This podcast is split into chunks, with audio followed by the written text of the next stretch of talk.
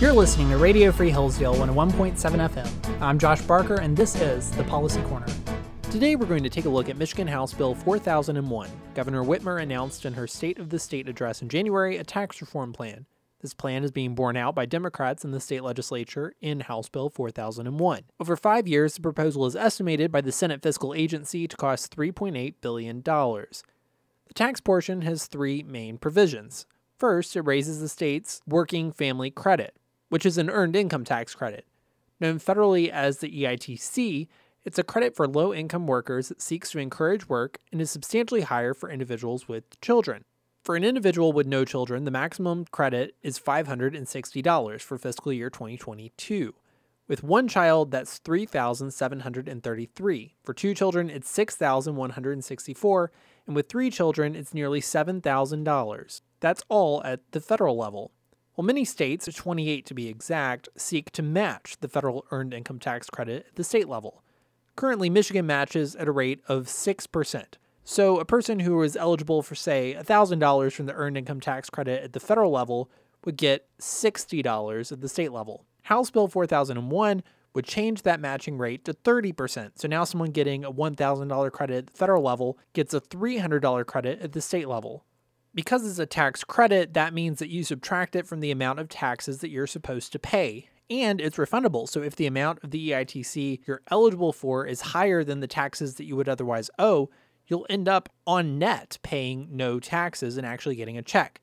Not just a refund, but on total, getting back more than you paid in. A second, the bill would allow retirees to deduct Social Security pension, annuity, and other retirement income from the state income tax. This provision would phase in, being only 25% of the benefits allowed to be deducted in 2023, up to deducting $42,000 per individual. That's 84,000 for married couples by 2026. Finally, the bill would provide a $180 credit to each tax filing household in Michigan for this past year to send some of the surplus from state revenue back to taxpayers. So, to clarify, this is per household. So, a married couple filing jointly would get a total of $180 between both of them. For a married couple who files separately, each spouse would be eligible for $90, maintaining only $180 per couple. Of course, an unmarried individual will get $180 and so an unmarried couple, they would be eligible for $180 each. So that's 360 in tax credits. And because the state has had some revenue surpluses in recent years, the bill ends with addressing spending. It's a reallocation of corporate income tax money. Instead of sending it all to the state's general fund, as currently happens, the corporate income tax revenue would put its first $1.2 billion in the general fund, and then the next dollars would go to other special projects and funds. $50 million to the Michigan Housing and Community Development Fund, which provides grants and loans to finance various housing projects across the state to support affordable housing. $50 million to the Revitalization and Placemaking Fund, which offers grants for real estate projects that are rehabilitating vacant and blighted structures and establishing infrastructure for those projects. And $500 million to the SOAR Fund, which is likely familiar to many longtime listeners. It's the state's economic development fund used to spur large commercial investments in the state, such as EV battery plants most recently.